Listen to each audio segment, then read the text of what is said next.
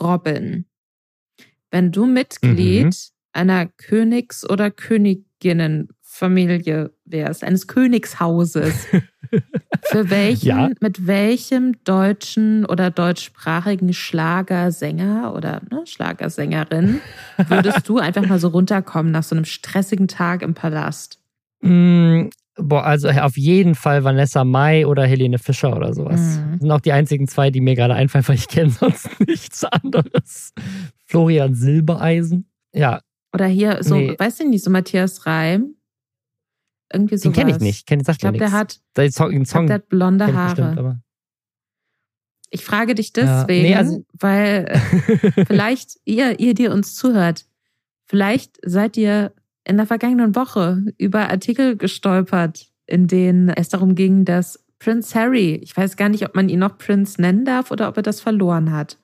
Prince Harry, der Mann von Meghan Markle, hat angeblich, wenn man verschiedenen Artikeln glaubt, eine Schwäche für DJ Ötzi.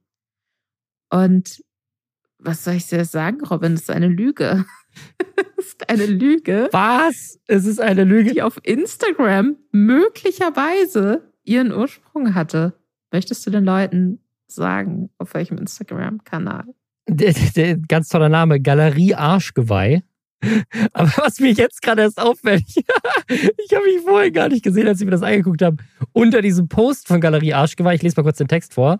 Das Ding ist also, dieses, dieses Buch Spare, also diese Autobiografie von Harry, die ist ja die ganze Zeit im Internet, geht die gerade rauf und runter, weil er da so unglaublich peinliche Geschichten aus seinem Leben erzählt. Unter anderem meine absolute Lieblingsgeschichte, die überall geteilt wird, dass er gerne mal die Creme, ja nicht gerne, ich glaube, er hat es nicht gerne gemacht, aber dass er die Creme, nach der seiner Mutter immer gerochen hat, sich auf seinen Penis geschmiert hat. Das ist die Story, die gerade am meisten rumgeht und über die sich alle lustig machen. Vor allem, weil es davon halt auch ein Audiobook gibt. Und das sollte man nie machen. Ein Audiobook rausbringen, in dem man peinliche Geschichten erzählt, die man dann selber vorliest, das ist halt, das Meme-Potenzial ist zu hoch. Auf jeden Fall in diesem Style, wie dieses Buch geschrieben ist, hat hier Galerie Arschgeweih gepostet. Prince Harry verrät in seinem neuen Buch, dass die Musik von DJ Ötzi ihm und seiner Frau Megan aus dunklen Zeiten geholfen hat. Mein Bruder war so grausam zu uns, wir fühlten uns hoffnungslos. Aber der Burger Dance gab uns die Kraft, weiterzumachen und nicht aufzugeben. Gerade die emotionale Choreografie motivierte uns einmal mehr aufzustehen und dem britischen Könighaus die Stirn zu bieten. Und ich glaube, dieser Post und wie ernst er genommen wurde, zeigt, wie absurd manche der Stories in diesem Buch sind, dass Leute denken so, ja, das, das ist 100 Prozent, ist das genauso gewesen, dass der Burger Dance die motiviert hat. Aber was mir gerade erst aufgefallen ist, DJ Ötzi hat unter diesem Post kommentiert mit Harry und Meghan und ich so und dann so Hände, die sich so, die, so ein Emoji, wo sich so zwei Leute in die Hand geben. Das würde mich so traurig machen. Ich meine, stell dir vor, du bist DJ Ötzi und du denkst so, oh mein Gott, krass, das ist das Schönste, was ich in meinem ganzen Leben erfahren habe. Prince Harry und Meghan Markle lieben meine Musik. Ich habe diesen Menschen Kraft gegeben, diese schwierigen Zeit, in der sie sich vom bösen britischen Königshaus emanzipiert haben. Sie lieben den Burger Dance. Ich bin nicht nur ein abgehefteter Schlagerstar. Ich habe wirklich, ich habe eine, eine popkulturelle, gesellschaftspolitische Relevanz. Und dann stellt sich raus, dass es hat sich ein Instagram-Kanal ausgedacht, der übrigens sehr witzig ist. Ich, ich kenne also die Leute, die den machen, ehemalige ArbeitskollegInnen von mir aus Weißzeiten. Sehr guter Kanal, kann ich nur empfehlen. Aber wäre ich DJ Ötzi, ich wäre sehr traurig, muss ich sagen. Es ist halt offensichtlich eine Meme-Seite, aber DJ Ötzi hat vielleicht kurz hat er Kraft bekommen von diesem Post, denn in Österreich hat das Ding richtig Welle gemacht. Heute äh, AT hat darüber berichtet, OE24, Hitradio Ö3, die Tiroler Tageszeitung, Salzburg 24, die haben alle Headlines darüber geschrieben, als wäre das wahr. So als wäre das ein, echtes, ein echter Breaking News aus dem Buch. So, oh shit. Prince Harry hat in seinem Buch DJ Ötzi erwähnt. Absurd. Meine, meine Gebete gehen raus an DJ Ötzi. DJ Ötzi, bin mir sicher, du und deine weiße kleine Mütze haben anderen Menschen sehr viel Kraft gegeben. Aber Prince Harry war es wahrscheinlich nicht. Ich habe tatsächlich mal einen deutschen Prinzen kennengelernt, und zwar nicht Prinz Markus, aber sein Bruder, Frederik von Anhalt, das ist ja sozusagen einer der letzten deutschen Prinzen oder sowas und ist aber auch irgendwie nicht, weil er auch ein Adoptivsohn ist. Und der wiederum hat es irgendwie zu so einem Businessmodell gemacht. Weiß nicht, ob ich das sagen darf, ohne verklagt zu werden, aber mein Gefühl ist, dass er das zu einem Businessmodell gemacht hat, auch wieder Männer gegen Geld zu adoptieren, damit die sich Prinz nennen können. Und einer, der sich das halt wirklich gekauft hat, den habe ich mal kennengelernt in Los Angeles. Also dieser Prinz Frederik von Anhalt, der, der lebt auch in Los Angeles. War mit Sasa Gabor verheiratet, die inzwischen gestorben ist da, glaube ich. Und ich habe jemanden getroffen, der sich, der halt wirklich einfach sich diesen Titel gekauft hat und sich hat adoptieren lassen von dem. Und inwiefern er, hat ich, ihn das in, in seinem Leben weitergebracht? Nee, ich, ich glaube, der wollte halt irgendwie als Immobilienmakler arbeiten oder so. Und dann hat er sich diesen Titel gekauft in der Hoffnung, dass er dann mehr Aufträge kriegt oder so. Ich blick, ich, ich, das ist jetzt zehn Jahre her oder so, dass ich oder über zehn Jahre her, dass ich den kennengelernt habe. Aber ich habe mal, ich habe mal einen, ähm, einen richtig hobbymäßigen Film gedreht von jemandem, der so ja quasi so in der in der Filmschule da war und der hat dann quasi mich gecastet als Schauspieler. Es war so ein richtiger 90-minütiger Spielfilm, war halt so voll auf Sparflamme produziert. Und der fand das mega spannend, dieser Prinz. Der wollte mal in einem Filmset dabei sein. Dann war der irgendwie da bei diesem Dreh dabei, um dazu zu gucken. Und ich glaube, ich bin bis heute noch mit dem auf Facebook befreundet. Ich, ich will dich nicht ausstechen. Das heißt, ich, ich, ich, finde das eine sehr gute Geschichte. Ich war mal auf einer äh, adligen Hochzeit. Ja, okay, du warst, da hast mich auf jeden Fall ausgestochen gerade, weil der Typ hat sich einfach diesen Titel, der hat sich halt einfach adoptieren lassen. Wir, wir, wir sind also beide auf, auf Du mit, mit dem Adel, mit dem deutschen ja. Adel. Aber was war das eine, war das eine Deutsch, Deutsch, deutsche Adel? Aber, also, aber deutscher Adel im Sinne von so Graf irgendwas oder was? Will da jetzt oder nicht mehr Details zu teilen, weil man wird, ja, man wird ja nur dann auf fancy shit eingeladen, wenn, wenn die Leute einem vertrauen, ja, okay. Robin. Weißt du, was ich meine? Ja, okay, es war die Hochzeit von Prince Harry. es ist ganz genau. Da war ich und wir haben heimlich betrunken zum Burger Dance getanzt. Und damit herzlich willkommen zu den Lester-Schwestern, dem aligsten aller Podcasts. So ist es. Hier lästern wir jeden Samstag für euch darüber, was in der letzten Woche im Internet passiert ist. Wir gucken uns alle schlechten YouTube-Videos an, alle TikToks, alle Twitter-Trends und hören live in den Burger Dance rein, damit ihr das nicht machen müsst. und wir, das sind Lisa Ludwig, Journalistin, und ich, Robin Blase, ein Influencer, der leider nicht artig ist. Ja, und damit herzlich willkommen zu den Themen dieser Woche. Es geht unter anderem um eine Klage für Montana Black und er ist tatsächlich auch verklagt worden und hat äh, vor Gericht verloren. Es gab eine weitere Influencer-Trennung, gab ein Update zu diesem Marius geparke TikTok-Drama. Dann wurde Shirin David auch noch verklagt und hat auch vor Gericht verloren. Es gibt neue YouTuber-Songs von zwei der bekanntesten YouTuber überhaupt. Und dann gibt es auf TikTok gerade einen Skandal, weil da angeblich ein Mädchen um Hilfe bittet. Über TikToks sendet sie geheime Signale, dass sie entführt wurde. Aber das Ganze ist wahrscheinlich vielleicht auch einfach ein Prank. Spoiler. Wir klären es auf. Spoiler.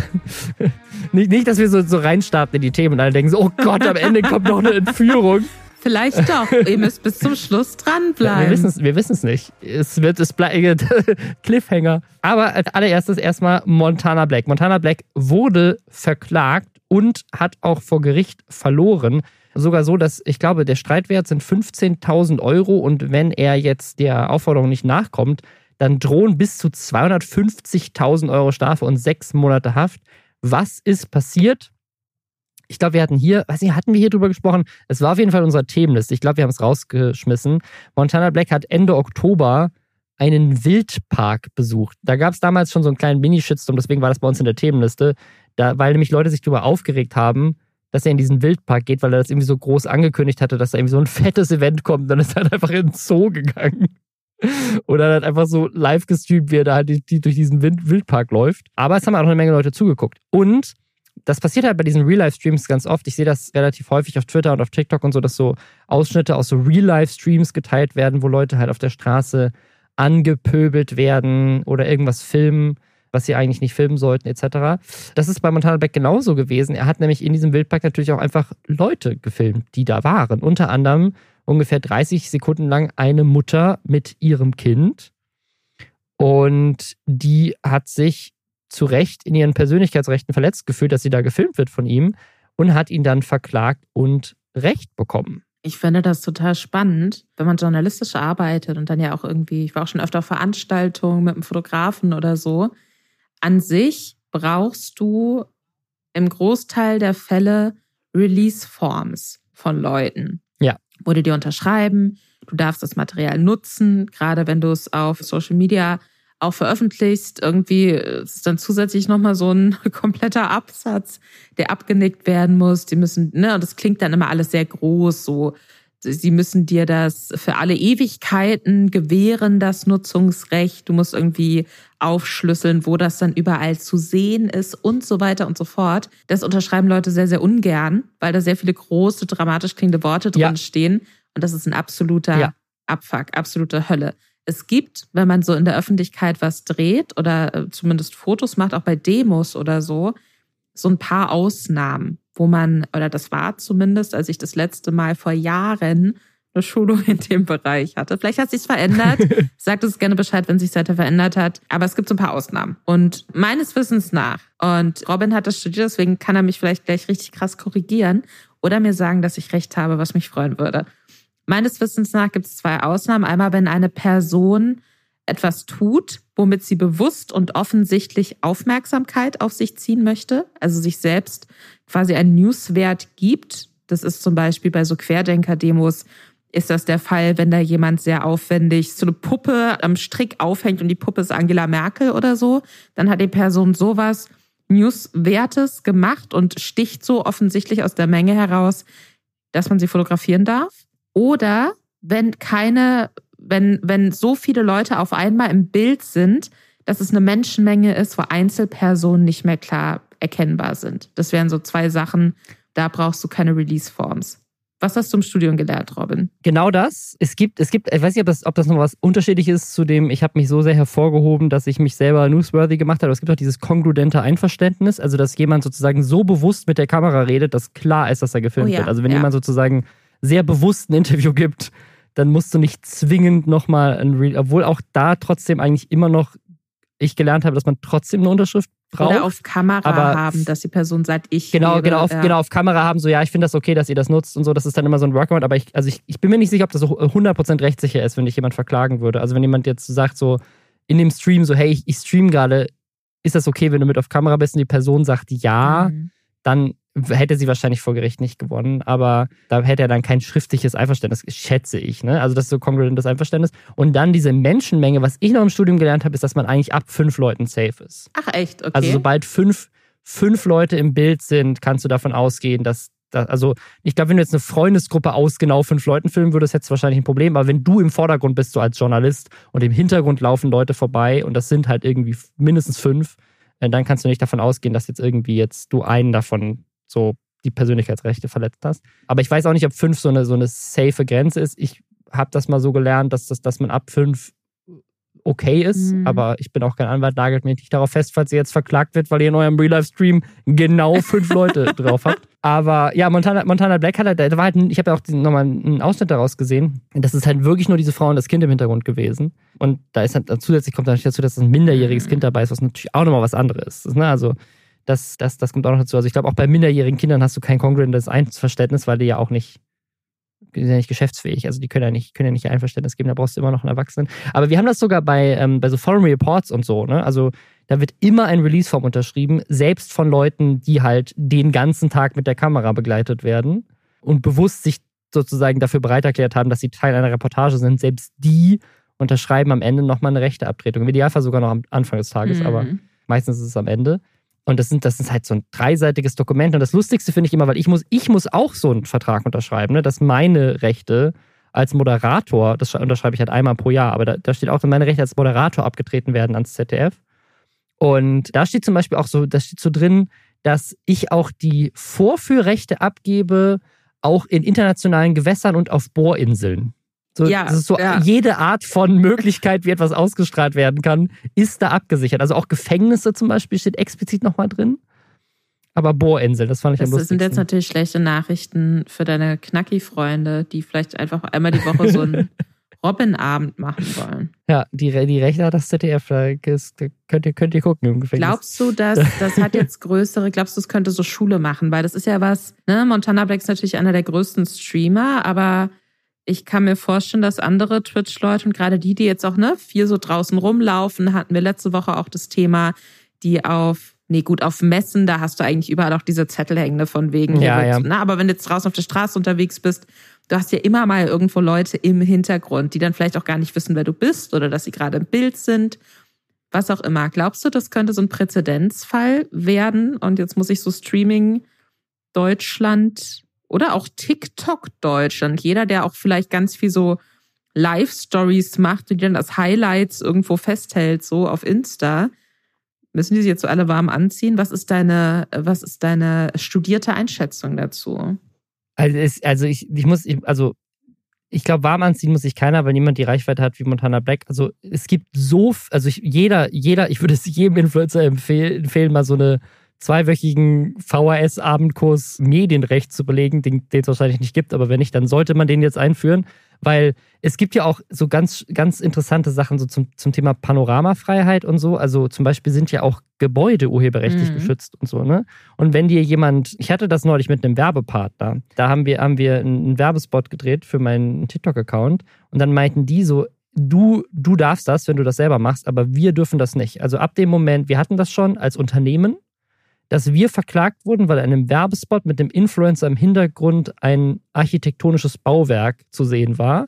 Und da wurde dann wohl argumentiert, dass das ja ein Werbespot ist und deswegen es eben nicht mehr unter Panoramafreiheit fällt. Ja, hübsch. Also da, da, kannst du auch richtig Geld für dann blechen, dass da im Hintergrund, keine Ahnung. Das ist ja so ein, so ein, so ein ganz berühmtes Ding, ne? dass der Eiffelturm, dass das, wie der angestrahlt mhm. ist, ein urheberrecht geschütztes Werk ist, weil jemand sich halt überlegt hat, wie das Lichtkonzept aussieht. Und da bist du halt als Tourist, bist du da fein raus, aber ab dem Moment, wo das halt kommerzieller wird, wie gesagt, bin kein Anwalt, aber da wäre ich, also, ne, da gibt es ganz, gibt's ganz lustige Gesetze, die ganz viele Influencer nicht auf dem Schirm haben. So, da, also, ne, keine Ahnung, bis heute, was das Thema Urheberrecht angeht, gibt es auch immer noch eine Menge Leute, die Sachen benutzen, die glaube ich, nicht ganz so ja. sauber sind manchmal. Haben wir vielleicht später nachher nochmal kurz das Thema. Haben wir vielleicht später nochmal ein Thema. Aber was, weißt du, was ich mir erhoffe ja. davon? Das ist, hat jetzt nicht unmittelbar ja. was damit zu tun, aber vielleicht einfach so, ich fände es schön, wenn Leute für sich mal das Verständnis schärfen. Sie entscheiden sich natürlich bewusst dafür, dass sie ihr Gesicht in der Kamera halten. Andere tun das nicht. Wenn, und gerade wenn sie nicht mitkriegen, dass sie gerade gefilmt oder fotografiert werden. Und da habe ich jetzt in den letzten Wochen auch öfter so Diskussionen unter so halbviralen Twitter-Posts gesehen, wo Leute halt so, oh, hier total süß, das Pärchen da hinten, ich sitze gerade bei McDonalds und ich sehe die und schaut mal, die haben sich Briefe geschrieben und Fotograf, ne, also es ist ein Beispiel, das ich mir ausgedacht habe, aber irgendwas mitkriegen um sich herum, darin eine süße Geschichte für Social Media sehen, die Leute dann heimlich zu fotografieren und damit dann irgendwie klatschen lassen zu wollen und das zu hoffen, dass es möglichst viele Leute jetzt teilen. Und das ja dann aber im Zweifelsfall auch ohne das Wissen der abgebildeten Person passiert. Und dann stellst du halt vielleicht irgendwann fest, wenn du denkst, hä, Moment, ich bin viral gegangen mit einem privaten Moment, mhm. ähm, wurde hier heimlich gefilmt, heimlich fotografiert und jemand anderes holt sich damit jetzt Internet-Fame. Also da, da sehe ich jetzt gerade ganz viel Gegenwind auch irgendwie von Leuten, die sagen, okay, früher habe ich sowas gefeiert, früher habe ich sowas geteilt, früher fand ich sowas süß oder witzig oder was weiß ich. Aber mittlerweile finde ich das schwierig. Und ich muss sagen, ich finde das mittlerweile auch echt schwierig. Vielleicht können dann zumindest in Deutschland auch solche Gerichtsurteile die Leute gegebenenfalls ein bisschen dazu zwingen, mehr drüber nachzudenken, wie viele Leute habe ich denn eigentlich bei mir immer mal wieder im Bild oder integriere die in meinen Content, ohne dass ich weiß, ob die das überhaupt wollen. Und vielleicht muss ich denen dann Geld zahlen, wenn ihnen irgendwann mal auffällt, dass ich das gemacht habe. Bin sehr gespannt. Was ich ganz spannend fand noch, das ist so ein, so ein random Nerd-Fact, der mich interessiert immer, ist die Firma, die tatsächlich verklagt wurde. Also tatsächlich ist es nicht, ist es nicht Montana Black, der wohl verklagt wurde, sondern ein Unternehmen. Und zwar die Reason GmbH und Co. KG. Ist auch spannend, dass das eine Co. KG ist. Also da sind offensichtlich mehrere Leute dann irgendwie dran beteiligt, die hinter dem Kanal von Montana Black stecken. Das wusste ich gar nicht, dass da nochmal irgendwie eine GmbH dahinter steckt. Was jetzt nicht, also es ist jetzt nicht untypisch, dass irgendwie Influencer auch eine GmbH gründen, auch irgendwie um ihr, um sich halt genau in solchen Fällen abzusichern. Ne? Also dass sozusagen, wenn du verklagt wirst, dass im Zweifel dann dein Vermögen eben nicht dein Privatvermögen ist, sondern irgendwie eine GmbH dahinter steckt. Das macht schon alles Sinn. Aber diese Reason GmbH und Co. KG, die ist in ein so seltsames Netz an Holdinggesellschaften und anderen Unternehmen verwickelt. Also die Reason GmbH, die hält unter anderem dieses, dieses, da hatten wir neulich mal drüber gesprochen, diese Wortbildmarke Get on My Way. Mhm. Also das ist ja auch das, wo, wo, die Idee war, dass eventuell Montana Black da eine eigene Vape äh, rausbringen will. Aber wiederum daran beteiligt sind irgendwie eine ganze Menge an Menschen und anderen GmbHs. Es gibt da noch eine Get on My Level KG, es gibt eine Reason Verwaltungs GmbH und dann gibt es da relativ viele Geschäftsführer, die irgendwie damit verknüpft sind und nochmal andere Firmen, die Anteile äh, oder dieselbe Adresse haben. Und ja, es ist irgendwie eine ganz, ganz wilde Gruppe an Leuten, weil das ganze Ding führt dann irgendwie auch zurück anhand der Adresse und so weiter zu den Firmen von Flying Uwe. Also offensichtlich hängen die auch irgendwie alle miteinander zusammen, zumindest was die Adresse angeht, oder haben dieselben Anwälte oder was weiß ich, die diese Holding äh, alle haben. Mhm. Also da, das ist irgendwie so, ne, es gibt da auf North Data so ein ganz lustiges Netz, wo sozusagen so diese ganze Verwaltung, wer mit wem irgendwie zusammenhängt, wer ist der Geschäftsführer von wem, wer hat dieselbe Adresse, mit welchem Unternehmen, welches Unternehmen ist noch in irgendwie, erhält Anteile von dem jeweils anderen Unternehmen und es ist ein riesiges Netz, wo du quasi so eine direkte Linie herstellen kannst zwischen irgendwie Flying Uwe und Montana Black und tausend Firmen, die irgendwie dazwischen stecken. Ich stelle mir vor, dass du so ein kleines, so eine Korkwand in dem Raum aufgestellt hast, in dem du gerade aufnimmst und so Bilder von verschiedenen Beteiligten genau da so rangeklippt hast und dann ja, ja. läufst jetzt gerade, du hast so ein, man, man hört es jetzt nicht, weil, weil Wolle sehr leise sein kann, aber du hast so ein Wollknäuel in der Hand und spannst da so Fäden. Ja, raschelt so Papier und so immer wieder so eine Stecknadel, so bling. ja. Investigativ Robin strikes again. Ja, ich finde ich find einfach nur faszinierend, weil offensichtlich ja irgendwelche anderen Leute, die sich um diese Firmen und diese Holdingstrukturen kümmern für ihn, und ich habe irgendwie nicht das, ich habe nicht das Vertrauenslevel dafür oder hätte ich nicht als Montana Black, ehrlich mhm. gesagt. Bei den Summen, um die es da geht, einfach irgendwie so weirde Konstrukte mit irgendwelchen Leuten. Aber vielleicht ist es auch so ein Level, wo, wo Geld dann einfach irgendwie egal ist. Ja, ja. Und man froh ist, wenn man sich um Sachen nicht kümmern muss und sagt so, ja, fuck it, komm, ihr macht das schon. Das Einzige, was man da hoffen kann, ist, dass, dass die sich dann nie streiten und dann am Ende trennen. Und dann muss die Firma geteilt werden hat sich etwa wieder ein, ein Paar getrennt, Robin. Es hat, Schon sich, wieder. Gibt, sich, es, sich, in, gibt es in gibt Influencer weitere... Deutschland noch irgendjemanden, der zusammen ist? Und, und tatsächlich, das ist äh, lustigerweise die, die Trennung, die außerhalb von YouTube die größte Welle für mich geschlagen hat, weil Jan Böhmermann drüber getweetet hat. Hast du das gesehen? Nee. ja, Jan, ich, ich versuche mal kurz den Tweet, dann lese ich ihn vor. Warte. Äh, am 12. Januar hat Jan Böhmermann getweetet, Sunny Loops und Marcel Scorpium, falsch geschrieben, Marcel Scorpium, haben sich wohl auch getrennt. Weinendes Emoji. Das ist Jan Böhmermann-Tweet. Okay. Freut man also, sich, also, äh, freut man sich da? Freut sich Marcel darüber? Was meinst du? Marcel Scorpion, können, immer wieder fragen. Ehrenschwester hier auch im Podcast. Ja. Also ich, ich, muss sagen, von allen Trennungen, das sage ich jetzt nicht nur, weil äh, Marcel ein guter Freund dieses Podcasts ist, ist das bisher wirklich die erwachsenste, oder? Also ich muss sagen, dass ich Reefed und Annie the Duck auch sehr. Stimmt, du hast recht. Die waren Stimmt. auch sehr ja, erwachsen, ja. aber da, die war auch, da gab es eigentlich nur einen Post.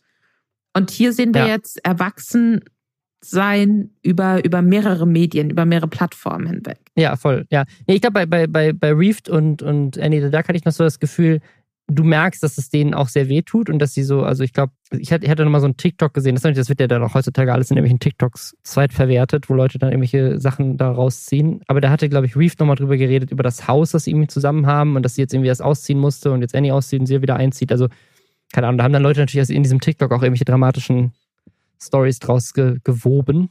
Aber so, das, sie reden da offensichtlich schon noch drüber, aber es ist so, hey, so ist jetzt unser Ding und das ist auch okay so, ne? Das finde ich auch gut. Mhm. Ist halt abgeschlossen, so geht niemandem was an. Geil. Wir haben ein Erwachsenen-Statement gemacht und wie es uns jetzt geht und wie wir miteinander sind, das hat niemanden zu interessieren.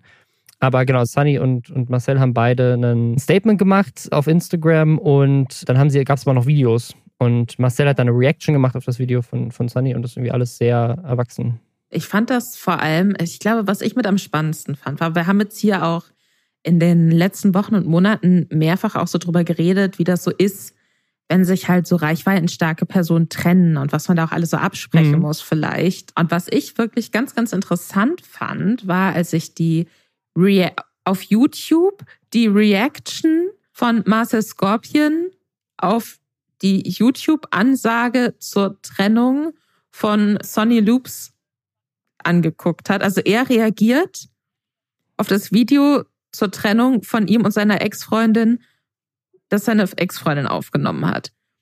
Und, und da äh, geht er auch nochmal so mit drauf ein, weil sie das auch anspricht, wie sie quasi verabredet haben, was ist die richtige Plattform, um dieses Trennungsstatement mhm. zu veröffentlichen. Und was sie quasi, worauf sie sich dann geeinigt haben, war, sie machen das auf Instagram, aber sie machen das nicht so als Bildpost, regulär so bei sich im Feed, weil sonst könnten Leute drunter kommentieren und da will man sich dann nicht mit auseinandersetzen, sondern sie machen das als Insta-Story und setzen die aber als Highlight. Das heißt, man kann die dann länger als 24 Stunden abrufen. Man kann jetzt aber auch nicht Kommentare drunter schreiben und die Leute können da nicht in den Kommentaren diskutieren oder was weiß ich. Und ich glaube, das sind so Überlegungen neben allem anderen, wie, oh mein Gott, leben wir zusammen oder nicht? So, wem gehört was? Kannst du mir meine Sachen geben? Bin ich jetzt eigentlich erleichtert, dass wir nicht mehr zusammen sind oder bin ich traurig? Zu überlegen, auf welchem Kanal ich das am besten kommuniziere und was für und was gegen bestimmte Kanäle spricht, das wäre, glaube ich, das Letzte, worüber ich mir dann Gedanken machen wollen würde. Deswegen, ich, ich mhm. glaube, es, es, ist schon auch, wir machen uns oft über, über Influencer lustig und über so über die Nichtigkeiten des, des gut betuchten, oft gut betuchten Influencer-Daseins. Aber es ist auch hart. Ja, voll. Vor allem, ich glaube, inzwischen sind wir auch an einem Punkt, wo es einfacher ist, die Influencer-Paare aufzuzählen, die noch zusammen sind. Mir fällt, glaube ich, keins. Als die, die sich im letzten so, Jahr getrennt so haben. Ein. Also ich meine, Dagi und ihr äh, jetziger Partner, die sind ja jetzt auch schon länger zusammen. Das ist, glaube ich, noch so ein, so ein, so ein Traumpaar. Ich meine, Julienko jetzt und seine neue Freundin, mhm. natürlich auch jetzt wieder viel in der Öffentlichkeit. Aber sozusagen, was, was äh, Marcel und äh, Sunny ja noch ausgemacht hat, ist, dass sie ja beide auch unabhängig voneinander auch schon, das ist, das, das ist ja noch seltener, ne? Also so sowas wie Bibi und Julienko oder Dagi und Lion, das waren ja auch so Paare, wo der männliche Partner so ein bisschen dann auch mit aufgebaut wurde. Umgekehrt gab es ja neulich diese Trennung von ne, Sascha von den Außenseitern und Paola Maria, wo er dann behauptet hat, er hätte sie groß gemacht. Also es gibt ja oft so diese einseitigen Beziehungen. Einer ist ein Influencer und durch die Bekanntheit werden dann beide groß. Was bei, bei Marcel und Sunny ja spannend ist, dass die beide auch ganz anders. Ich meine, Marcel hat ja mal angefangen mit Call of Duty Content und so weiter. Also das sind die kommen ja aus, aus unterschiedlichen Richtungen und waren quasi so ein richtiges Influencer-Paar. Also zwei bekannte Leute, die halt ein Paar sind, so wie Harry und Meghan. Ich habe Angst vor dem Enthüllungs Fame auf ihre. ja, das, das wird es ja nicht geben, weil die eine sehr erwachsene äh, Trennung haben, ja. Aber gibt es denn aktuell Influence? Also hier Kelly Mrs. Vlog, die hat, glaube ich, ihren Freund auch so ein bisschen jetzt in ihren Videos mit drin, ihren neuesten, aber der war, glaube ich, auch kein großer Influencer vorher. Aber gibt es denn irgendwelche so richtig großen Paare. Hier äh, Luca und seine, seine Freundin Peyton, die haben sich ja auch irgendwie getrennt Ende letzten Jahres. Gibt es denn irgendwelche großen Influencer, die noch zusammen sind mit jemand anderem, der oder die auch eine große Influencerin ist? Und nicht nur geworden ist dadurch, dass sie mit jemandem zusammen ist. Gab es nicht mal diese, oh Gott, wie hießen die denn? Die englischer Nachname, äh, sie blond, sehr hübsch eher riesengroß. Die haben auch so Kinder und waren, glaube ich, auch mal in Dubai, so eine Fitnessfamilie.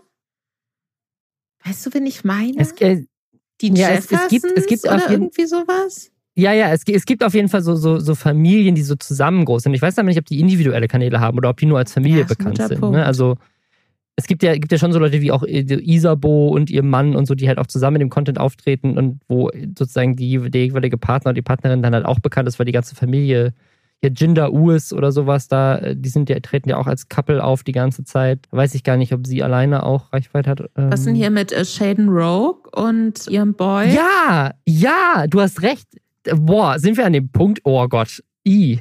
sind wir an dem Punkt angekommen, wo Orange Morange und Shaden Rogue das aktuell erfolgreichste Influencer-Couple sind, was sozusagen unabhängig voneinander Reichweite hat und sich dann als bekannte Person kennengelernt hat? Also ich, ich möchte ist, dieses, ist ich Punkt, habe bisher nur Positives über Shaden Rogue gehört von Leuten, die sie kennen. Ja, ja. Deswegen ich, das, will ich das, da gar nicht so... Ich kenne sie auch nicht, ich kenne auch ihn nicht, aber er, er, ist, er ist für mich jetzt, ich finde ihn auch richtig unsympathisch. Ja, aber das, ich, also die sind ja groß, also Revi macht ja auch Videos mit seiner Freundin, aber ich glaube, die hat es angefangen zu streamen. Das habe ich jetzt, das habe ich jetzt auch neulich entdeckt. Und äh, hier ähm, Felix von der Laden, der hat auch eine Freundin, die er öfters auf Instagram taggt, die glaube ich auch inzwischen, weiß ich nicht, ob die das von schon vorher hatte, ob das dadurch passiert ist, aber die hat auch, glaube ich, ganz, ganz gute Follower inzwischen. Schickt uns doch aber es ist ein bisschen die Frage. Also, uns doch mal eure Lieblings-Influencer-Paare, die beide groß sind und zwar nicht als Paar, sondern individuell groß individuell groß sind, ja. Und auch, und auch sozusagen groß geworden sind nicht unbedingt durch Couple-Videos, sondern sozusagen, also wirklich so, wenn jetzt hier,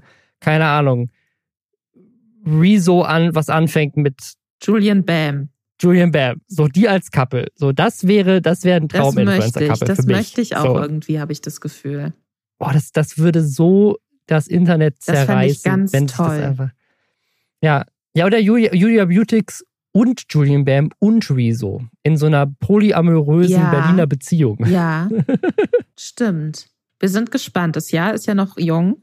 Mal gucken, was passiert. Wir wissen aber auf jeden Fall, wer vielleicht wahrscheinlich nie wieder zusammenkommt, oder Robin? Ja, also wir, inzwischen sind wir so ein bisschen leid, über dieses Thema zu sprechen, aber wir müssen es euch einfach erzählen, weil sonst fehlt euch ein ganz essentieller Bestandteil dieser Story, die uns jetzt über Monate verfolgt hat. Und zwar es gibt ein Update zu Ehrenmann Marius und Geparke.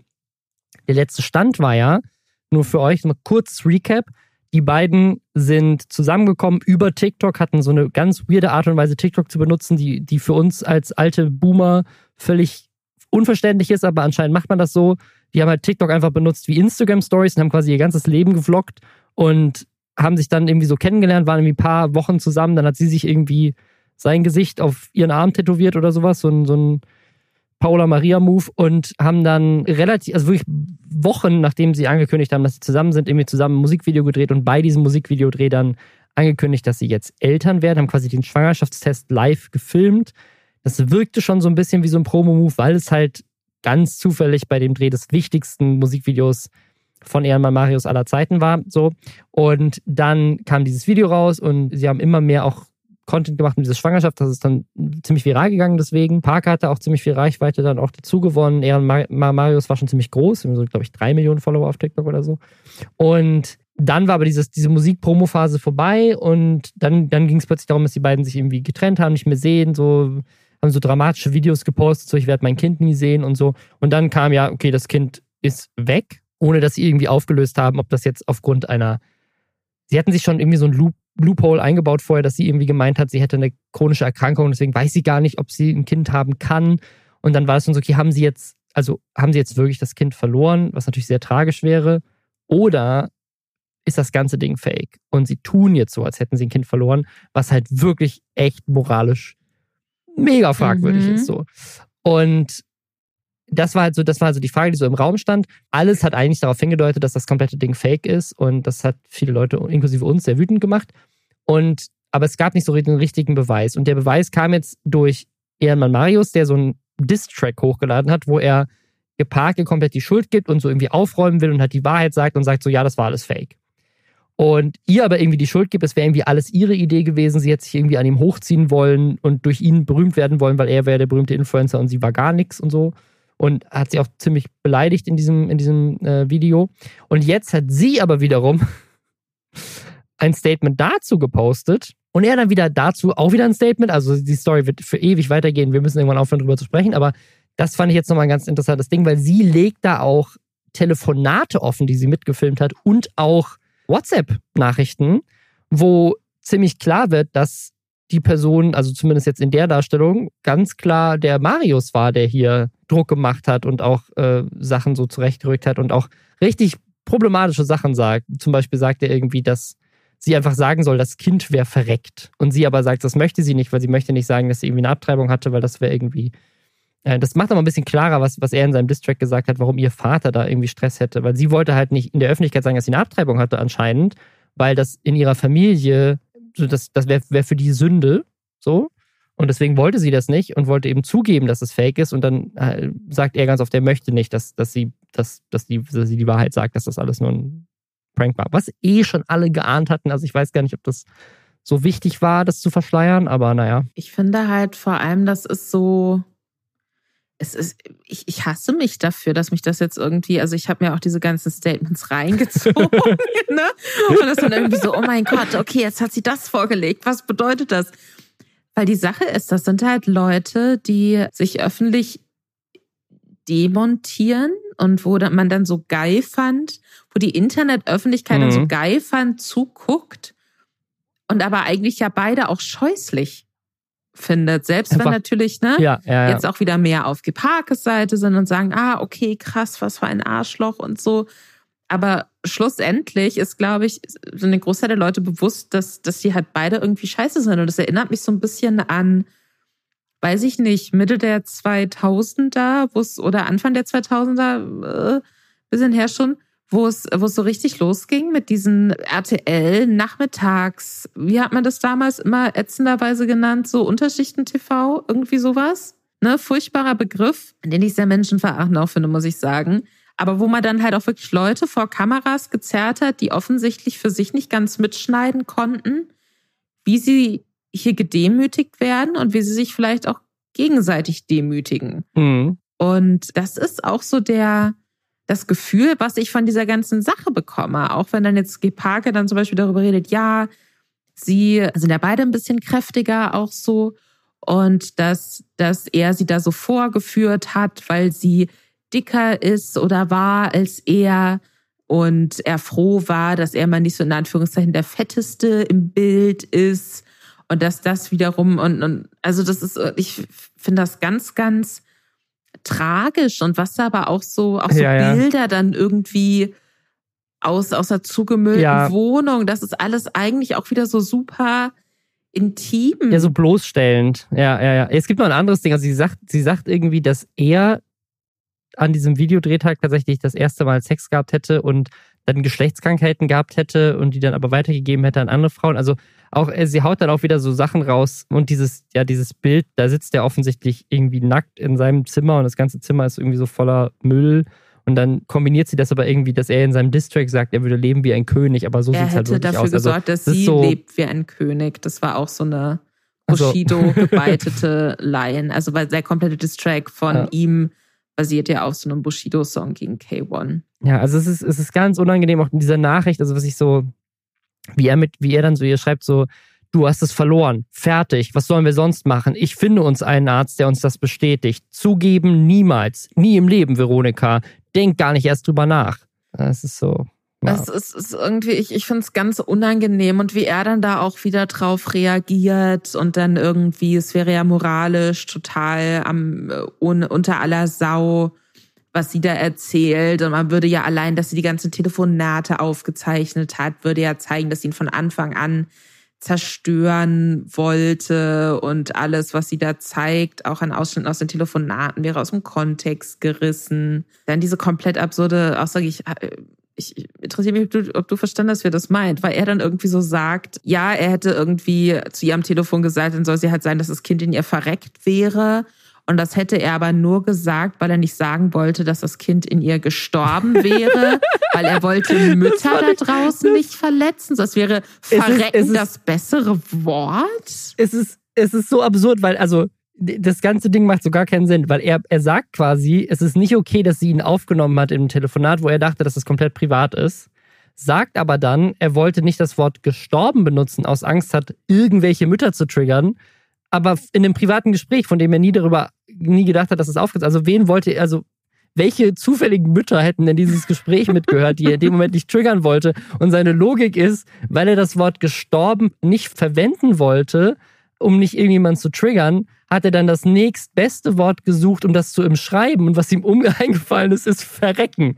So, dann ist das Kind halt dir verreckt. Das ist viel sensibler, hast du völlig recht. Es macht so gar keinen. Also die, die Argumentation ist so dumm. dass man sich echt fragt, so wer, wer soll darauf reinfallen? Ja, wahrscheinlich irgendwelche Kids auf TikTok, die ihnen irgendwie immer noch folgen. Und wir. Also die Sache ist auch, dass ich wirklich, ne, er sagt dann auch so, ja, man würde in dem Video auch sehen, dass sie psychisch krank ist und so weiter und so weiter, super eklig.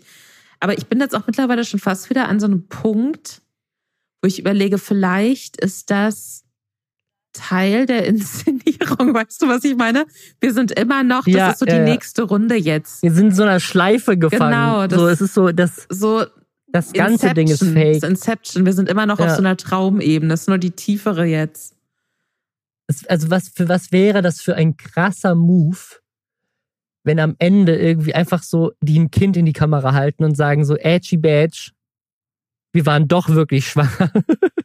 Ich, ich hoffe, dass wir nie wieder darüber reden müssen, aber wie, wie Robin schon sagt, das ist so, ich habe das Gefühl, das ist so unser neues C-Max-Thema. Falls ihr euch noch erinnert, wir Ja. haben vor eineinhalb Jahren sehr intensiv über C-Max und seine mittlerweile Ex-Freundin Ellie gesprochen. Das war auch ein riesengroßes Beziehungsdrama mit ganz viel Lügen und absurden Plot-Twists. Und wenn man einmal damit angefangen hat, kann man halt ganz schlecht damit aufhören. Ne? Deswegen wir hoffen, dass wir hier jetzt einen Strich setzen können unter dieses Thema, unter das große TikTok Trash-TV-Drama der letzten Monate. Ich kann mir aber vorstellen, dass es einfach nicht aufhört, dass noch mehr kommt. Weißt du, was das, weißt du, was das ist? Was? Das ist, das ist Sunk Cost Fallacy.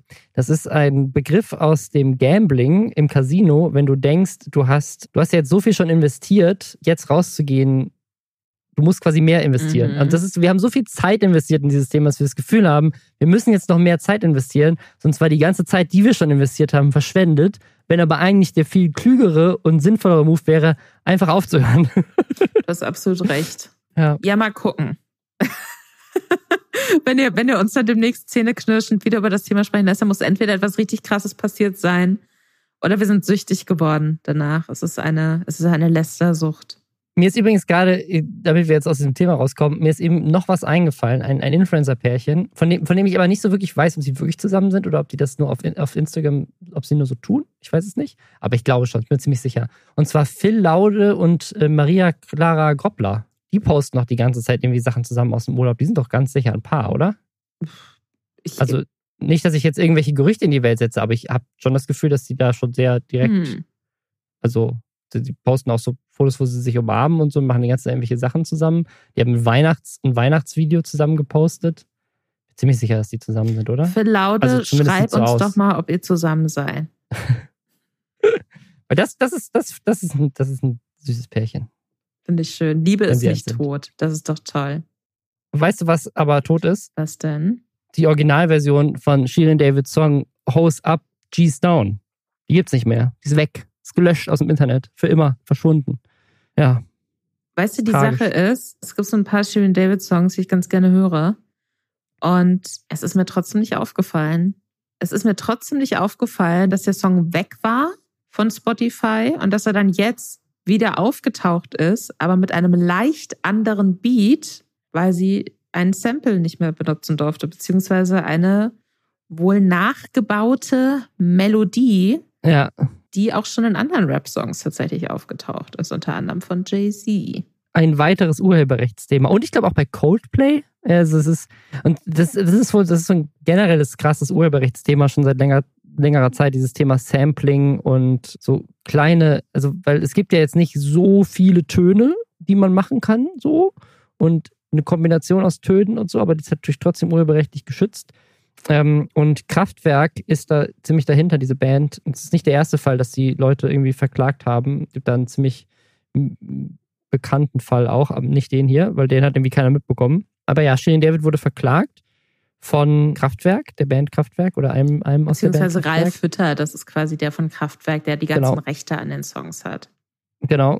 Der laut, laut ihr, weil er das nicht wollte, dass Shirin David auf seinen Beat Jetski im Pool fährt. Also, äh, so, so wie sie es darstellt, war, ist er zu prüde oder keine Ahnung was? Oder mag sie nicht? Oder fand es dekadent, auf dem Jetski im Pool rumzufahren? Und deswegen hat er gesagt, jetzt, jetzt entziehe ich dir das Recht an meinen Sample. Also es ist, wirklich, es sind wirklich nur eine Handvoll Töne, ne? Es ist quasi nur so eine, so eine Ton, Tonreihenfolge.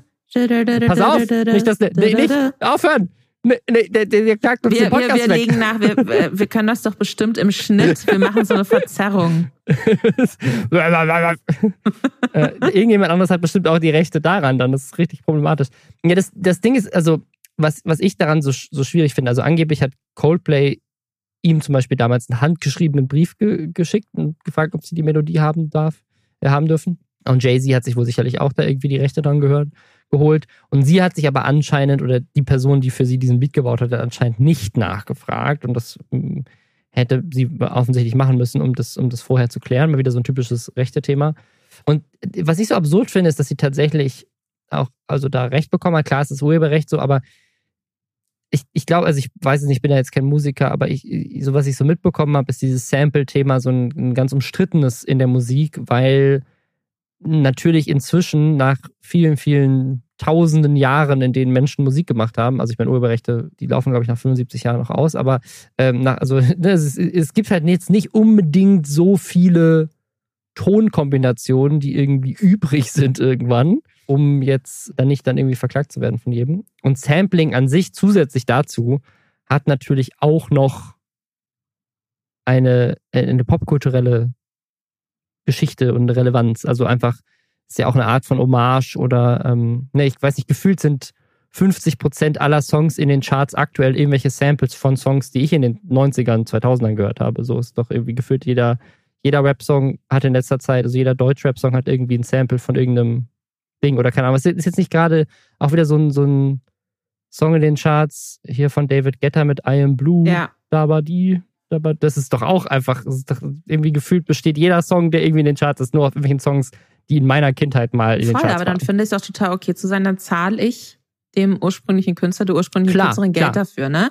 Also es ist so ganz. Das ist ja auch mehr als ein Sample, ja da ist ja der halbe so Song ganz, ist ja quasi Im ganz das übertragenen Sinne ist es ja so ein bisschen vielleicht vergleichbar mit dieser Reaction-Debatte auf YouTube, dass man sagt so, hey, wenn du Werbeeinnahmen machst mit meinem Content, zu dem du dann noch ein bisschen was dazu sagst, vielleicht finden wir ein System, in dem ich Ja. auch davon profitiere. Und das gibt's für Musik schon seit Ewigkeiten. Es gibt auch schon seit Ewigkeiten Das heißt im, im. Rap und im Deutschrap gerade auch eben immer wieder das Ding, dass sich Künstler dann da sehr frei bedient haben und das dann eben gesampelt haben oder so ein bisschen hochgepitcht haben und dann eben aber ganze Melodien übernommen haben und, und dieses Kraftwerk-Sample, das ist, das, das ist sehr eindeutig. Ne? Das ist ja auch in dem, in dem Mhm. Sehr, sehr eindeutig. Und das ist jetzt eben nicht einfach nur, weißt du, so Klimper, Klimper, oh, diese Töne hat schon, haben schon 15 andere Leute zufällig genauso aneinandergesetzt, sondern das ist schon, das ist schon sehr eindeutig. Und da verstehe ich zu sagen, so, hey, Ja. wenn da vorher nicht nachgefragt wurde, ist das nicht cool.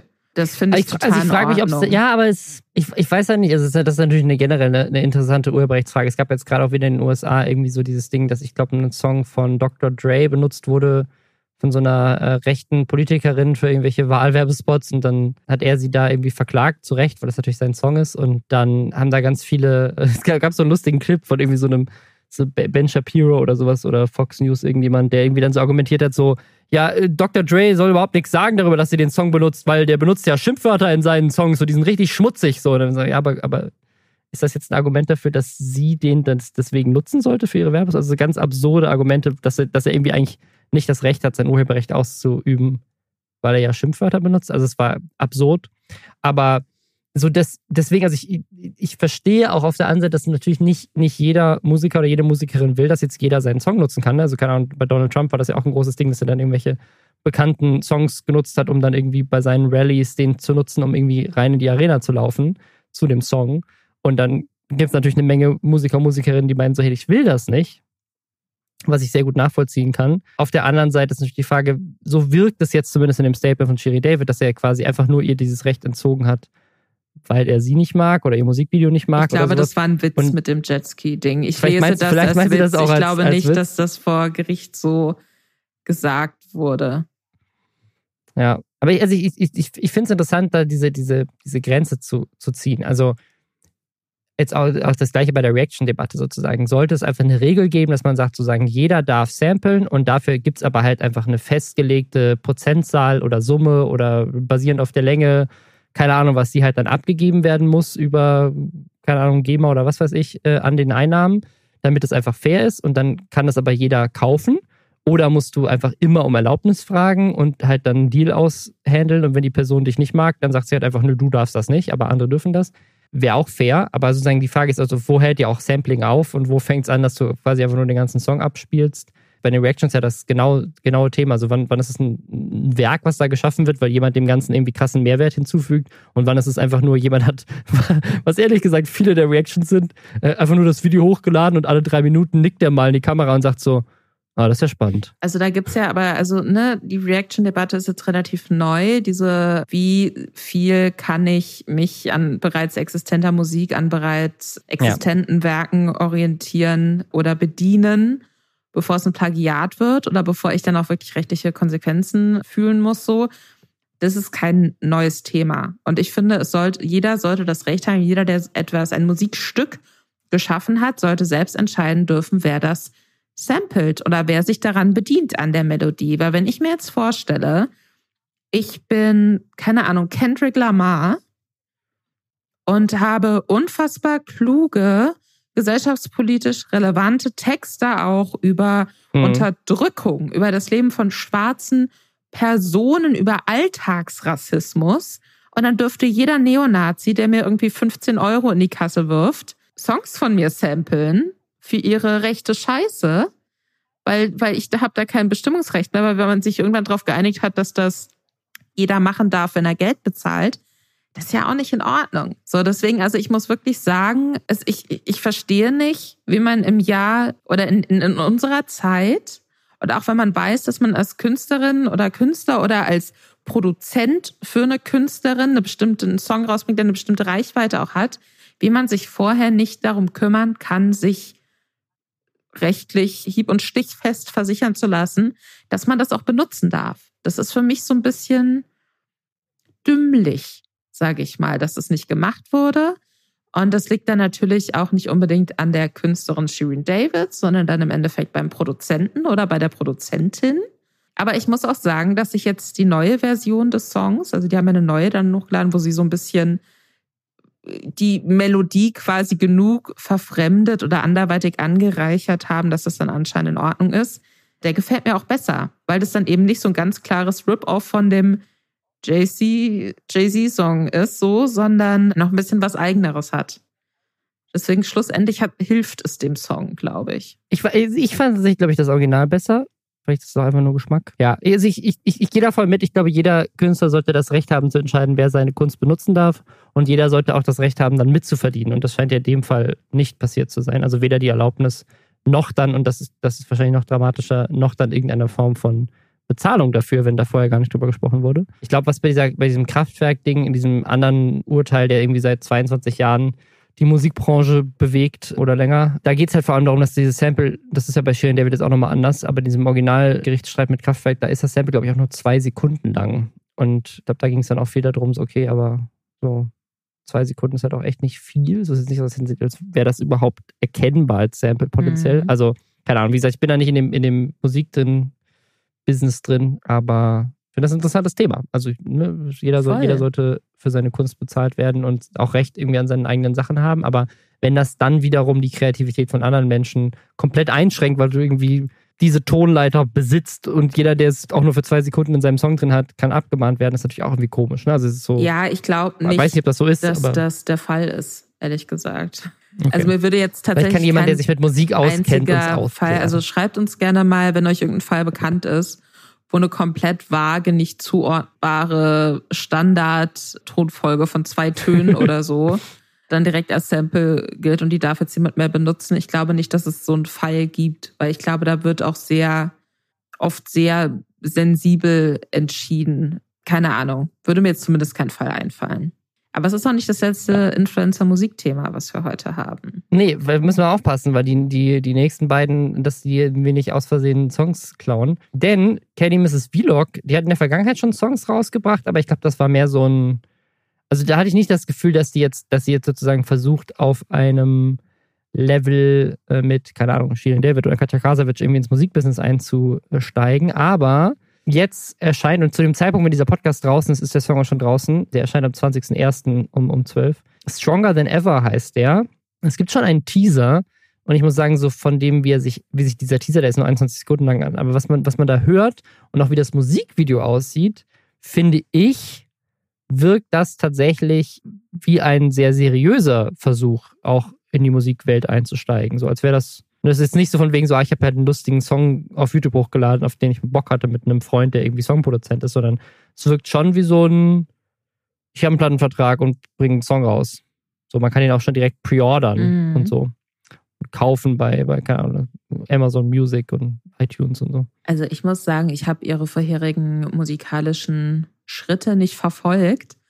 Deswegen weiß ich jetzt nicht, ob sie davor halt für so Satire-Songs, ne, oder so klassische YouTube-Parodie-Sachen oder so da bekannt war, musikalisch. Also ich, ich, also ich glaube, sie hat schon so ein paar, das waren schon, glaube ich, so ein bisschen ernstere Songs, die sie gemacht hat. Also jetzt nicht so, als wären das so, als, also als hätte sie, als wären das, also ich, ich meine, sie hat ja auch mit, keine Ahnung, sie haben ja so eine, so eine Dead Adam-Parodie gemacht, Dead Eva Mhm. und so, aber es, sie hat schon mal so Songs rausgebracht mit, glaube ich, einem befreundeten Songproduzenten oder sowas. Und die, das war jetzt schon, glaube ich, ein, ein seriöser Versuch, so Musik zu machen. Also es war jetzt nicht so, als wäre das, wären das nur so Parodiesongs gewesen.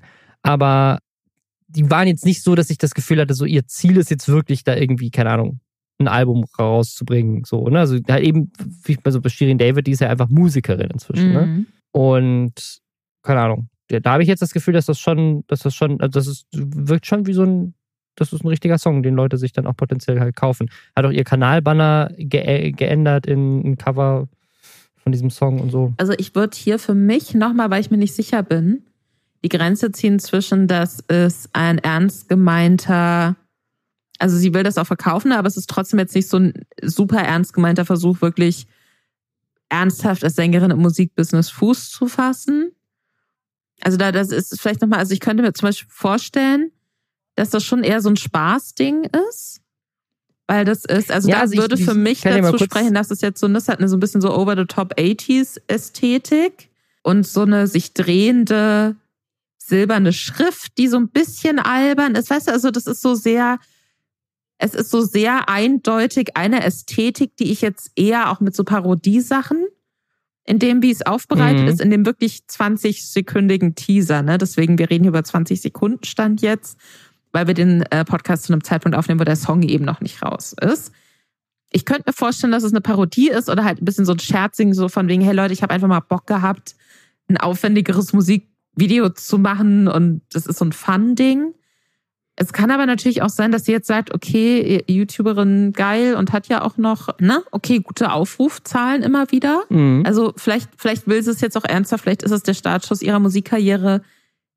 Ich bin mir nicht sicher. Ich, ich hänge noch so ein bisschen dazwischen. Für mich könnte beides passieren. Super ernst Also, gemeint oder mich- ja, einfach nur for fun. Ich glaube, es ist ernst gemeint, weil in den, in, in, also in der Caption von diesem Teaser steht, folgt mir in das nächste Kapitel in meinen Original Dream, bevor ich das Glück hatte, YouTube für mich zu entdecken, die Musik.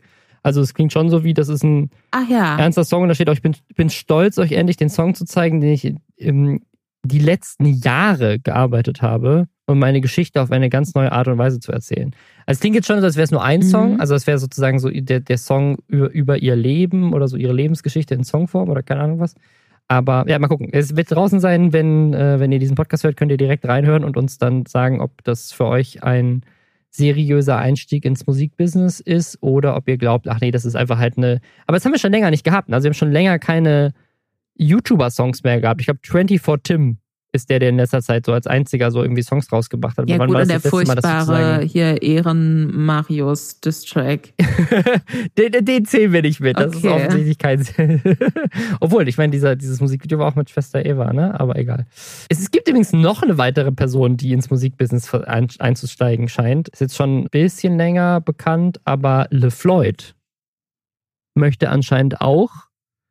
Und bei dem sieht es auch direkt sehr viel ernster aus, weil er tatsächlich auf Instagram angekündigt hat, dass er dieses Jahr ein Album rausbringen will. Und für mich ist ein Album rausbringen schon auf so einem Level seriös. Da musst du ja richtig, da muss er mehrere Songs. Muss er nicht, das ist ja nicht nur ein Song, da muss er ein richtiges Album machen. Da muss er richtig. Also eine EP Äh, und da wird- zumindest, ne? Ja, ja, EP. Ja, okay. Aber äh, wohl ein Album und dann erste EP Februar. Album Ende Februar, Anfang März wird immer realistischer. Erste EP Ah, im okay. Februar ja, ist auf gut, jeden stimmt, Fall du hast drin. absolut recht. Also, und er wird da wohl rappen. Oder, also, Und da ist, da ist Lisa ja ein großer Fan von. wenn Leute rappen. Die, pass auf, die Sache ist, also er spricht von Trapcore. Und das ist eine Musikrichtung, da bin ich mir nicht zu 100% sicher. Ich habe jetzt mittlerweile das Gefühl, also Urban Dictionary sagt, es ist eine Mischung aus Rap und Metal. Oder so Metalcore, was ja so ein schnellerer, treibenderer Metal ist. Ich könnte mir also auch vorstellen, dass er halt ein bisschen so schreiend spricht. Also weniger so klassischer Rap, sondern so Ne? Einfach so ein bisschen. Ah, okay, es ist mehr so Metal, Metal Genau, Ding. Ja, genau. Okay. Mhm. Also so wird, und, und da bin ich dann halt nicht mehr so drin, ne? Also da, da kenne ich mich das dann stimmt, nicht so gut ja. aus. Aber was wir auf jeden Fall schon wissen ist, wie die musikalische Untermahnung dazu klingen wird, weil er nämlich sein Herzensprojekt in seinem Instagram-Post dazu verlinkt hat. Und das heißt Sugar and Sharks mit X und es klingt so für mich, also das ist meine Theorie, ich weiß es nicht, weil das sind offensichtlich zwei Leute und die haben aber keine eigenen Instagram-Profile. Ich, ich schätze, dass er einer von diesen beiden ist. Also ich schätze, er ist Sugar oder Sharks. Also ich glaube, das ist sein Künstlername, ist meine Vermutung. Und die Beschreibung von diesem Künstlerprofil ist Rap and Trapcore making rough love to EDM. Also es ist nicht nur Rap und Metal, sondern es ist auch noch EDM. Es ist so, so ein Crossover-Ding so ein bisschen. Und es hat auch was mit Anime zu tun, weil die drei Videos, die man bisher sieht, sind halt irgendwie so Rough Love with EDM, würde ich es jetzt einfach abkürzen. Also so sehr so treibend, schnell, elektronisch auch so ein bisschen. Und ich mag die Musik tatsächlich. Ich kann mir nicht vorstellen, dass jemand darauf rappt aber ich mag Ich kann mir vorstellen, dass jemand äh, schnell schreiend darüber spricht, zum Beispiel, was dann für diese Metalcore-Sache so ein bisschen sprechen würde. Aber womit das halt unterlegt ist, ist mit so Anime-Ausschnitten. Insbesondere Neon ja. Genesis Evangelion, mein Lieblingsanime tatsächlich. Und es gibt auch einen Link zu einem YouTube-Kanal und da haben die auch nochmal so Anime-Zusammenschnitte und dann eben jeweils so ein Beat drüber. Und was man bisher noch nicht hört auf den Sachen, die von Sugar and Sharks hochgeladen wurden, sind halt irgendwelche Sachen mit, ne, so Stimme drüber. Aber das wurde ja dann anscheinend gerade auch erst aufgenommen. Deswegen. Ja, und also ich, ich habe es ich noch nicht so ganz verstanden. Also sind das Freunde von denen? Ist er einer, weil da steht Beat bei Sharks, Video bei Sugar. Ich kann mir nicht vorstellen, dass LeFloid diesen Beat gebaut hat. Und ich kann mir auch nicht vorstellen, dass er das Video geschnitten hat. Weil, ich meine, das, das könnte er sicherlich, aber es ist irgendwie. Aber er sagt ja mein dann, Herzensprojekt. Ja, ja, das also ist, ist, ist, also ist er der, ist er der sozusagen das dritte Mitglied von dieser Band, der die Stimme leiht und einer davon macht die Videos und einer macht den, macht den Beat oder ist einer von, also ist er Sharks oder ist der Sugar? Habe ich noch nicht hinterhergeblickt, aber es gibt halt einen ersten, einen ersten Post auch unter diesem ersten Video, wo da steht currently working on three Ausrufezeichen Albums to drop in January. Mhm. Das ist ein Post aus Dezember. Und er hat ja nur von einem Album geschrieben, was irgendwie im März kommt. Also vielleicht ist das doch nochmal was anderes. Und dann die Beschreibung ist dieses eine Album, here's one of the tracks of the upcoming album Dreamweaver. Und das, das klingt ja wirklich so, als, also als wäre auch der Plan, dass das ein Album ist, nur mit Musik in diesem Style. Weil es sind ja inzwischen auch schon drei Songs online da auf Instagram und auf YouTube. Ohne Rap. Also es wirkt so, als wäre das, wären das nur Beats. Und da steht dann noch Dreamweaver will be fucking awesome. It's by far the best album to wipe to, work to, drive to, have sex to or even a gym session. Also alles ja. einfach. Kannst einfach alles machen mit dem Album. Aber ist doch gut. Von Sex bis Arbeiten, das alles drin. Vielleicht auch parallel, ne? Je nachdem, welcher Branche man ist. Je nach Job. Äh, work from home.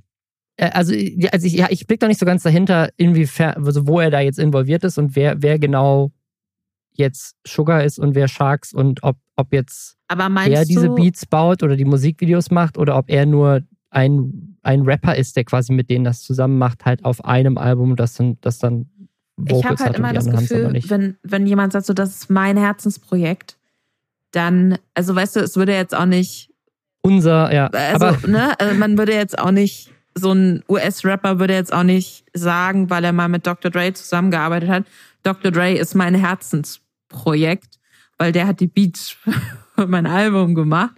Also das klingt für mich, als wäre er da Teil von. Und man, man sieht halt auch in den Videobeschreibungen bei dem äh, Sugar and Sharks äh, YouTube-Kanal, da in der Infobox, halt so von wegen, we're officially equipped by Died Rich. Und das ist ja diese Klamottenmarke das von Flo's, Le Floyd. Äh, Klamottenmarke, mit, ne? ja. Also vielleicht ist es einfach ein weiteres Projekt. von ihm. Ich meine, der hatte ja schon immer auch irgendwie mit Musik zu tun. Also für mich wäre jetzt nicht super weit hergeholt, dass er vielleicht diese Beats macht. Und bisher war das eher vielleicht so ein Hobby-Ding und dann ah, dann Kumpel, der sucht schöne Anime-Videos dazu raus oder so und schneidet das knackig zusammen. Und jetzt hat er aber quasi dann auch so ein, so da halt auch Vocals auf. So, so würde das für mich okay.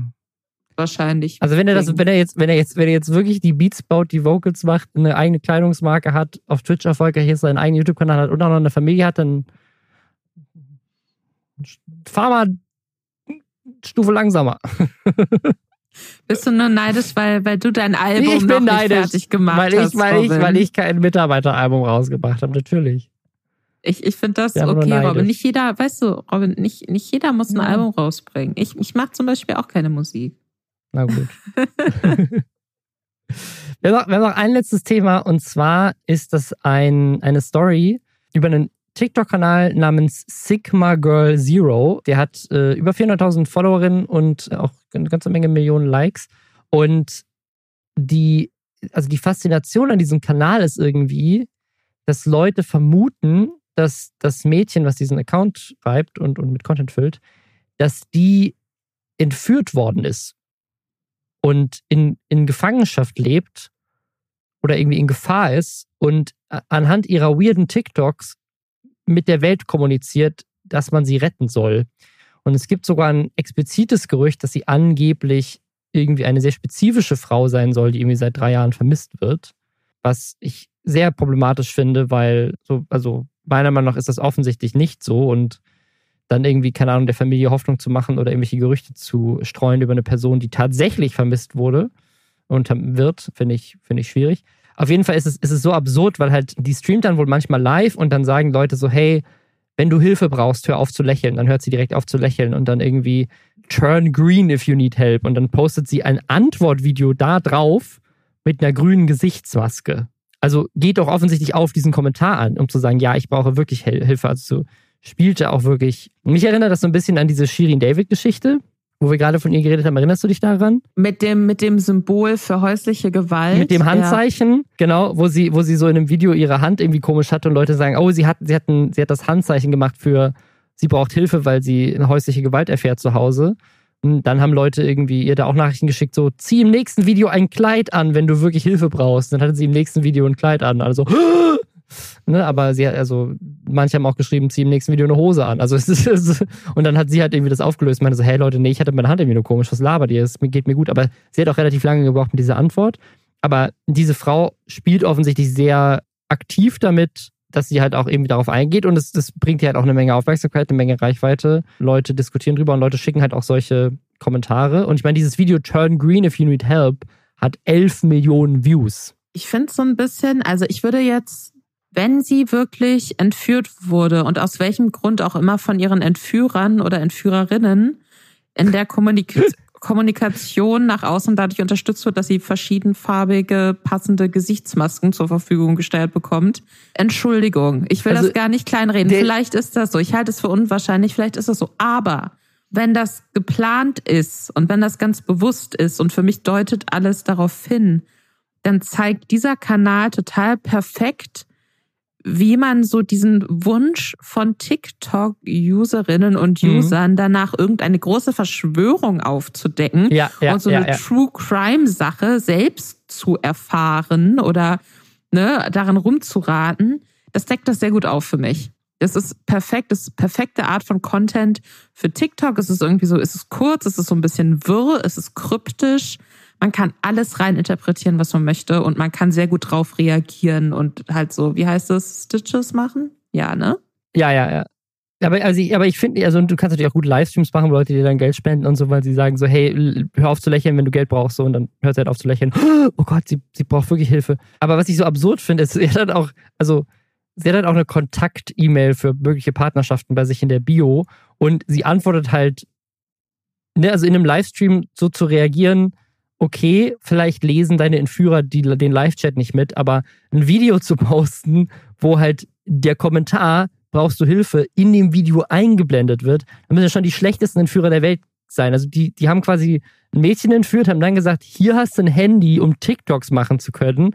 Mach, was du willst. Du darfst niemanden anrufen, nicht die Polizei anrufen. Aber so, wir checken einfach nicht, was für TikToks du hochlädst und hol dir darüber Hilfe oder, also, absurd. Ich meine, es kann natürlich Szenarien geben, wo jemand irgendwie wirklich Hilfe braucht und irgendwie halt das versucht, darüber zu kommunizieren, aber es ist irgendwie, äh, ist, ist, ist, ist, also ist offensichtlich nicht so. Mich erinnert das so ein bisschen an Lonely Girl 15. Kennst du das ja, noch? Ja, oh Gott, ist ewig her, oder? Wann war das? Das, das, das war 2010, 12, 6, 2006 war es. Oh Gott. Oh fuck, okay. Oh Gott, sind wir alt. Das war 2006, war halt am Anfang von YouTube.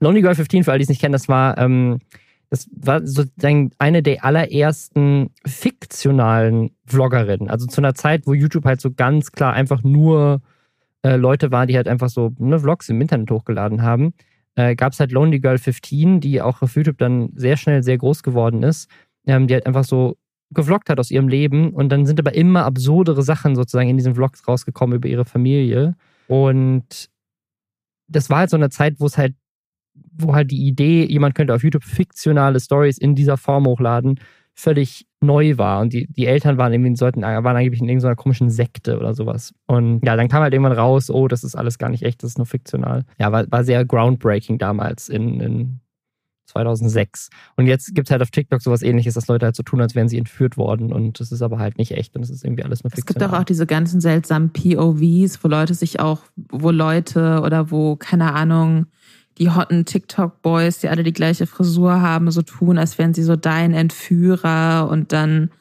gibt's lauter so Herzaugenreaktionen darauf. Oder es gibt auch so eine komische ASMR-Untergruppierung, so, wo dann quasi so, hey, ein, ich bin ein Psychopath und ich halte dich gefangen. Und dabei wispere ich dir Sachen ins Ohr. Ich bin da irgendwie mal in so eine ganz komische Ecke abgerutscht und habe sehr lange gebraucht, damit ich da algorithmusmäßig wieder rauskomme. Aber ich habe es geschafft. es, gibt da, glaube ich, auch ein sehr gutes Video von Danny Gonzalez zu, der einer meiner Lieblings-YouTuber ist. Äh, was ich aber bei Sigma Girl Zero interessant finde, ist, dass wenn man mal so ihr, was sie so geliked hat, durchgeht, dann sind da immer wieder, also sie hat ganz viel so, wo sie so 10, 20 Videos von einem und demselben Kanal am Stück liked. Da könnte man so ein bisschen nach, also entweder es würde sie einfach so willkürlich mhm. Sachen liken oder es würde sie halt immer so neue Kanäle finden und dann da einmal alle Videos durchgucken und halt die liken, die ihr gefallen. Und dazwischen gibt es aber immer wieder, und das ist so die eine Sache, die sich so mit durchzieht, immer wieder Memes mit Patrick Bateman aus American Psycho. Das finde ich auffällig und zugleich interessant. Vielleicht sollte ich sofort jetzt, wenn wir diese Aufnahme beenden, auch so einen TikTok-Aufklärungskanal machen, wo ich versuche, Dinge in diese hm. Tatsache hineinzulesen. Hm. Das, finde ich, das könnte viral hm, gehen. Ich glaube auch. Wir wünschen ihr alles Gute. Wir hoffen, es geht ihr gut. Äh, ich wüsste gerne, wo sie diese sehr knallig blaue Gesichtsmaske her hat. Weil ich glaube, das ist eine Farbe, die mir auch ja. gut stehen würde mir und meiner Haut. Sehr gut. Dann äh, trag die mal auf, falls du Hilfe brauchst. Genau, also ihr findet mich dann demnächst auf TikTok. Es wird ganz groß. Lisa Zero wird der, Lisa Double Zero wird der, wird der Account dann. Das wird toll. Dann können wir hier endlich mal mehr über mich reden, Robin. Weißt du, dann kann ich hier auch mal von meinen Social Media Erfolgen erzählen. Ja, und dann kommt nämlich doch dein Song raus. Ich weiß es doch. Überraschung, ich bin Sugar oder Shanks. Ich habe schon wieder vergessen, wie diese Band heißt. Ja, ich, ich bin der Teil davon. Ich tue es die ganze Zeit so unwissend. Die Beats sind alle von mir, Robin. Ja, mega. Kleiner Scherz, äh, LeFloid, bitte verklag mich nicht. Sehr unsicher, was, äh, in welchem rechtlichen Rahmen wir uns jetzt hier die ganze Zeit bewegt haben. Deswegen, in, in keinem guten, deswegen beenden wir jetzt den Podcast und hören uns nächsten Samstag wieder. Danke fürs Zuhören und habt noch einen schönen Tag. Ciao. Tschüss. Bevor es mit dem Thema weitergeht, machen wir aber jetzt nochmal kurz einmal Hashtag Werbung. Wusstet ihr, dass Edeka für Einkaufsgenossenschaft der Kolonialwarenhändler steht? Ich wusste das nicht, aber Plot Twist, das ist keine Werbung für Edeka. Es gibt nämlich noch eine andere Abkürzung, die ähnlich unhandlich ist und vermutlich auch ja leider ähnlich unbekannt. BU steht für Berufsunfähigkeitsversicherung Und eine Sache, die ich auch nicht wusste, ähnlich wie für was Edeka eigentlich steht, ist, dass jeder Vierte mindestens einmal im Leben berufsunfähig wird. Und dafür gibt es dann kaum gesetzliche Hilfe in so einem Fall. Und was auch super ist, wenn man sowas jung abschließt, dann ist sowas auch super günstig, so eine BU. Falls ihr noch gerne habt. Und wie gesagt, das ist so eine Versicherung. Wenn man sich die jung holt, ist sie günstig. Und wenn man sie mal braucht, ist man sehr froh darüber. Hoffentlich braucht man sie nie, aber man weiß es halt nicht. Tja, dann probiert doch mal Clark. Da kann man seine Versicherungen digital managen und mit einem praktischen Tarifvergleich auch super schnell sehen, was vielleicht die passende Berufsunfähigkeitsversicherung für einen und für den individuellen Lifestyle ist. Wenn man Fragen dazu hat, dann kann man natürlich auch mit Experten und Expertinnen von Clark sprechen, per Telefon, per Videocall, per Chat oder per Mail, je nachdem, ob man Millennial oder Gen Z ist und Angst hat zu telefonieren oder und Clark und alle Services sind kostenlos. Alles, was ihr machen müsst, ist euch die App runterladen und wenn man möchte, muss man nicht, kann man zwei bestehende Versicherungen dann hinzufügen und sich auch noch einen 30 Euro Shopping-Gutschein für Stores wie Amazon, Apple, Zalando und viele mehr mit dem Code Schwestern54, also Schwestern54 kann man sich das sichern. Wichtig, noch ein Hinweis, Clark ist ein Versicherungsmakler und deswegen überträgt man, wenn man da Versicherungen hochlädt, ein sogenanntes Maklermandat. Damit hat Clark die gleichen Rechten und Pflichten wie jeder andere Versicherungsmakler auch, aber so ein Maklermandat, das hat man halt nur einmal, man kann es jederzeit kündigen, aber falls ihr schon einen Versicherungsmakler oder eine Versicherungsmaklerin habt, mit der ihr zufrieden seid, dann am besten vorher mal mit denen sprechen. Für alle anderen holt euch die 30 Euro und ja, ansonsten, wie gesagt, auch wenn ihr keine bestehende Versicherung habt, könnt ihr Clark auch einfach so nutzen, um mal zu checken, was da so die Angebote, insbesondere für Berufsunfähigkeitsversicherungen, sind. Denn das kann auf jeden Fall nicht schaden. Und jetzt zurück zum Lästern.